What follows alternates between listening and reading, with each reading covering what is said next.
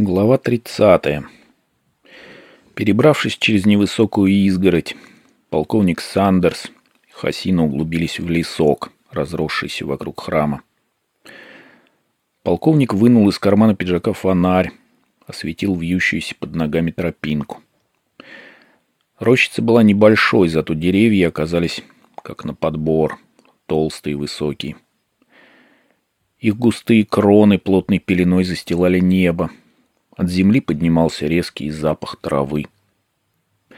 Полковник медленно вышагивал впереди, куда вся прыть подевалась, ощупывая лучом фонарика дорогу и осторожно отмеривая шаг за шагом. Хасина следовал за ним. Проверка на смелость. Да, папаш, окликнул Хасина маячившую впереди белую спину. Гляди, сейчас какой-нибудь упырь выскочит. Кончай болтать, тихо. Не оборачивайся, отозвался полковник. Ладно, ладно. Интересно, чем сейчас Наката занимается? Вдруг мелькнуло в голове Хасина. Забрался, небось, под одеяло и дрыхнет, как сурок. Вот человек. Уж если заснет, ничто его не разбудит, хоть из пушек пали. Настоящий Соня. Что ему только снится, интересно бы узнать. Долго еще? Совсем чуть-чуть, ответил полковник. Эй, папаша, чего тебе? Ты правда полковник Сандерс? Полковник кашлянул. Да нет, просто я одеваюсь, как полковник Сандерс. Я так и думал, сказал парень. Ну а на самом-то деле ты кто? У меня нет имени. Как же ты живешь без имени-то? Нормально у меня.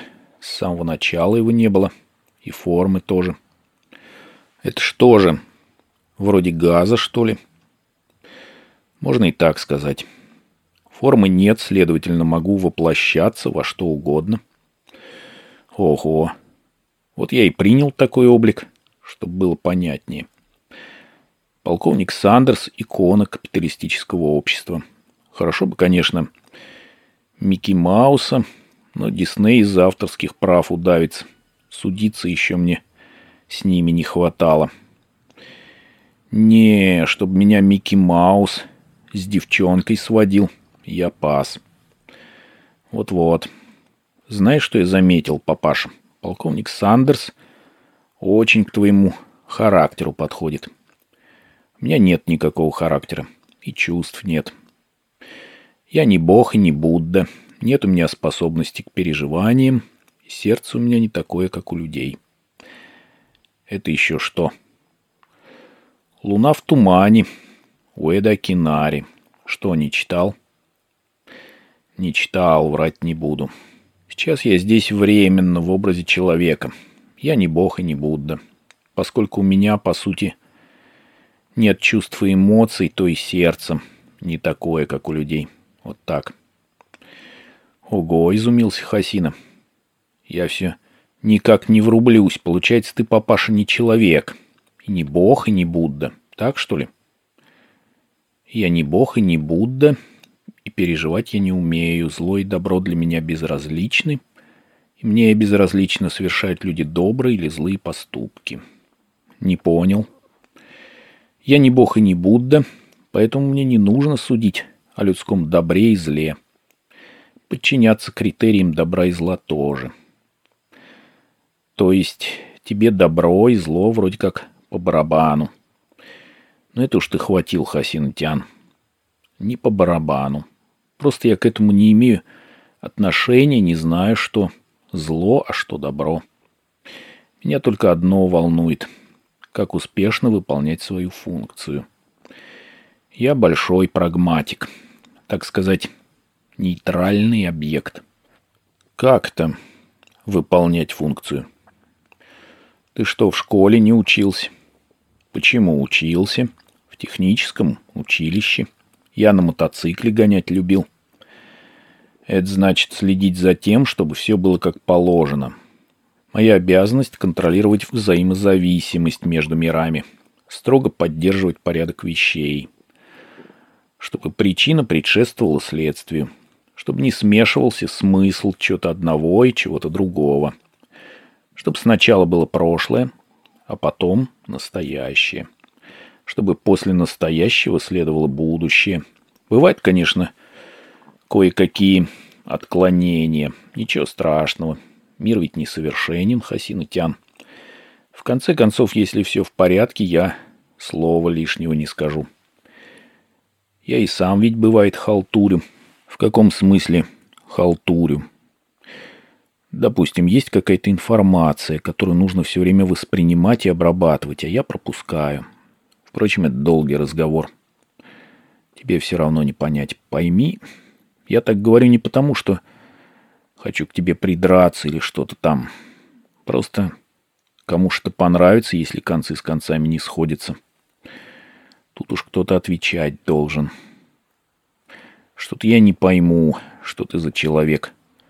С такой великой функцией по переулкам здесь зазывал и шляешься. Я не человек, сколько раз тебе говорить. Какая разница? — да, я шляюсь по переулкам, чтобы сюда тебя привести. Помогаю тебе. Решил за символический гонорар сделать тебе приятное. Церемонию такую устроить. Помогаешь? Слушай, я уже говорил, что не имею формы. Говоря строго, я метафизический абстрактный объект. Могу принимать любую форму, любой облик, не являясь при этом субъектом. Для того, чтобы исполнить что-то реальное – требуется субъект. Значит, я сейчас субъект. Точно, согласился полковник Сандерс. Они не спеша шагали по тропинке через лесок, пока не вышли к небольшой молельне, сооруженной под кровлей толстенного дуба, ветхой, старой, заброшенной, без всяких украшений. Казалось, люди забыли о ней, оставили на произвол судьбы и погоды. — Полковник Сандерс посветил фонарем. «Камень там. Открывай дверь». «Да ты что?» — покачал головой Хасина. «Разве можно вот так в храм залезать, чтобы проклятие накликать, нос и уши отвалится?» «Ничего, все нормально. Давай открывай. Никто тебя не проклянет. И нос твой никуда не денется, и уши. Откуда у тебя такие замшелые представления. Папаша, может, ты сам откроешь? Не хочу я лезть в это дело. Ну и тупица. Я ж говорил, я не субъект, а всего лишь абстрактное явление. Сам я ничего не могу. Зачем тогда я тебя сюда притащил? Зачем такое удовольствие обеспечил? Это ж надо. Целых три раза за такую плату. — да, правда, такой кайф словил. Но все-таки как-то не по себе. Мне дед, сколько себя помню, всегда говорил. Храм — это храм. И чтоб ни-ни. Ишь, деда вспомнил. Такой ответственный момент, а ты мне свою деревенскую мораль под нос тычешь.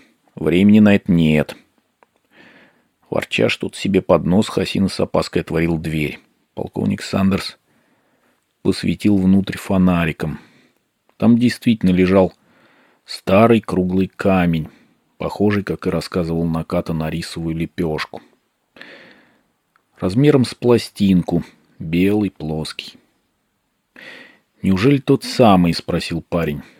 «Ага», — подтвердил полковник Сандерс. «Вытаскивай его сюда». «Погоди, папаша. Это же воровство получается». Да какая тебе разница? Подумаешь, камень какой-то. Никто и не заметит. Кому до него дело? Но это ведь Божий камень. Бог обидится, если мы его утащим. Полковник Сандерс сложил руки на груди и пристально посмотрел на Хасина. «А что такое Бог?» Парень задумался. На кого он похож, чем занимается, наседал полковник. Точно не знаю, но Бог есть Бог. Он, он везде. Смотрит, что мы делаем, судит, что хорошо, что плохо. Вроде футбольного судьи, что ли? Ну, что-то в этом роде, наверное. В трусах, со свистком и с секундомером. Давай все-таки полегче, папаша, сказал Хасина. Японский бог. Иностранный, а не кто. Родственники или враги? Да откуда мне знать? В общем, так, Хасин Тян. Бог живет только в сознании людей.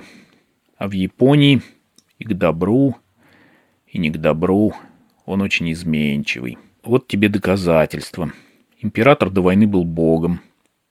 А как приказал ему генерал Дуглас МакАртур, тот, который оккупационными войсками командовал, побыл богом и хватит, так он сразу есть. Я как все обыкновенный. И конец. С 1946 года он уже не бог. Вот так с японским богом разобрались. Стоило американцу в форме, черных очках с дешевой трубкой в зубах что-то приказать. Все изменилось. Сверхпостмодернизм какой-то. Скажут быть — будет. Скажут не быть — не будет. Поэтому меняет все, не колышет. Так что давай, тащи. Всю ответственность беру на себя. Я хоть не бог и не Будда, но кое-какие связи у меня имеются. Похлопочу, чтоб тебя никто не проклинал.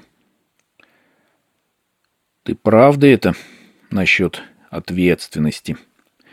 Я же сказал, отрезал полковник Сандерс.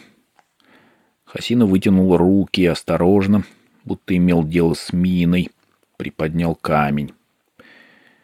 Тяжелый, однако. Это же камень, а не тофу. Не, даже для камня тяжеловат. Чего теперь с ним делать? Забирай, под подушку положишь. Потом делай с ним что хочешь. Что же мне его до Рюкана тащить? Поезжай на такси, если тяжело, предложил полковник Сандерс. А можно его так далеко уносить? Хасина Тян. Все материальные объекты находятся в движении. Земной шар, время, понятия и представления. Любовь, жизнь, вера, справедливость, зло. Все течет. Все изменяется. Нет ничего, что сохранялось бы вечно в одном и том же месте и в одной и той же форме.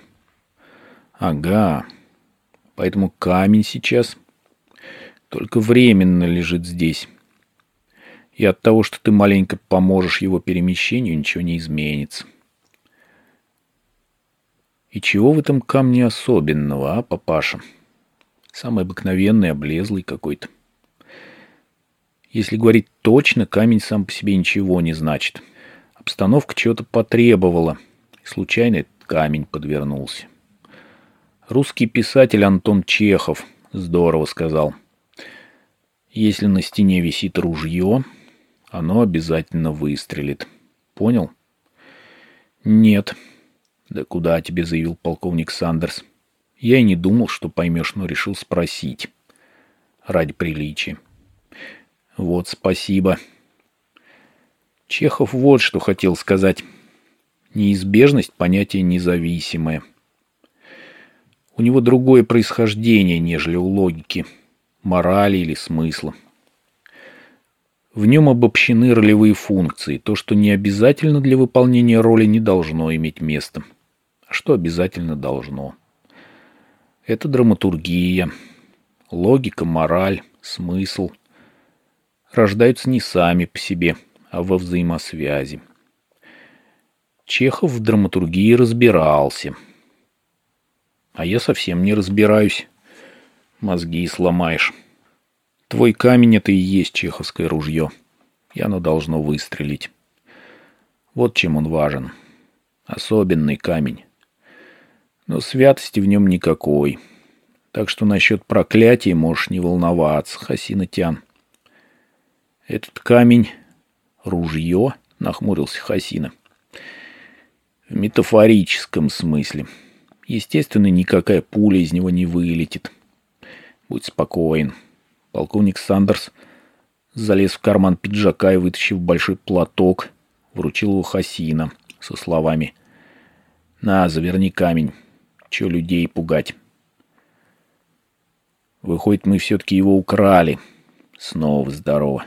Ну ты совсем плохой. Не украли, а только позаимствовали на время для серьезного дела. Хорошо, хорошо, понял.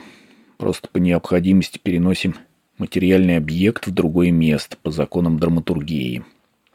Вот именно, закивал полковник Сандерс. Усек таки. Завернув камень в темно-синий платок, Хасина зашагал по тропинке обратно. Полковник Сандерс освещал ему дорогу. Камень был намного тяжелее, чем казался на первый взгляд, поэтому пришлось несколько раз останавливаться, переводить дух. Выйдя из леска, они, избегая чужих глаз, быстро пересекли освещенную площадку перед входом в храм. Оказались на широкой улице. Полковник Сандерс поднял руку, остановил такси и посадил не выпускавшего из рук камень парня в машину. «Значит, под подушку положить?» — решил уточнить Хасина. «Да, вполне достаточно. Голову особенно ломать не надо». Важно, что камень есть, ответил полковник. Спасибо тебе, папаша, что показал, где камень. Полковник Сандерс улыбнулся. Не стоит благодарности. Я сделал то, что мне полагалось. Выполнил свою функцию до конца. И все. А девчонка все-таки хороша. Скажи, Хасина Тян. Ага, Просто супер. Самое главное. Она настоящая? Может, лиса? Или какая-нибудь тварюга абстрактная? Никакая она не лиса и не тварюга. Настоящая секс-машина. Натуральный внедорожник страсть. Сколько я ее искал. Так что будь спокоен. Слава богу. Успокоился парень. Хасина вернулся в Рюкан уже во втором часу ночи. Положил завернутый в платок камень к изголовью накаты. Пусть лучше у него полежит. А то, что там с проклятием, еще неизвестно, подумал он. Накат, как следовало ожидать, спал, как убитый. Развернув платок, чтобы камень был на виду, Хасина переоделся — нырнул рядом с накатой под одеяло и моментально уснул. Ему приснился короткий сон. Бог в трусах, с голыми волосатыми ногами, носился по футбольному полю и свистел. Наката проснулся, когда еще не было пяти, и увидел рядом камень.